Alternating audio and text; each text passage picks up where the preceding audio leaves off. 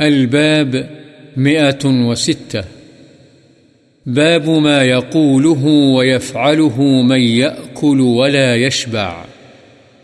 جو شخص کھانا کھائے اور سیر نہ ہو تو وہ کیا کہے اور کیا کرے؟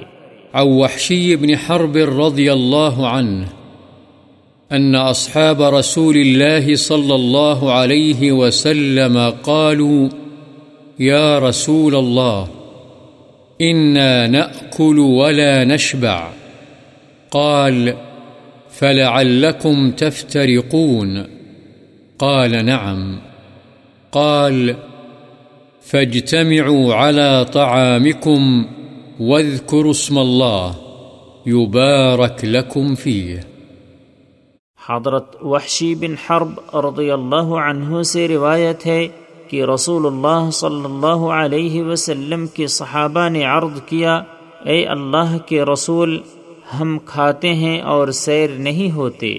آپ نے فرمایا، شاید تم الگ الگ کھاتے ہو۔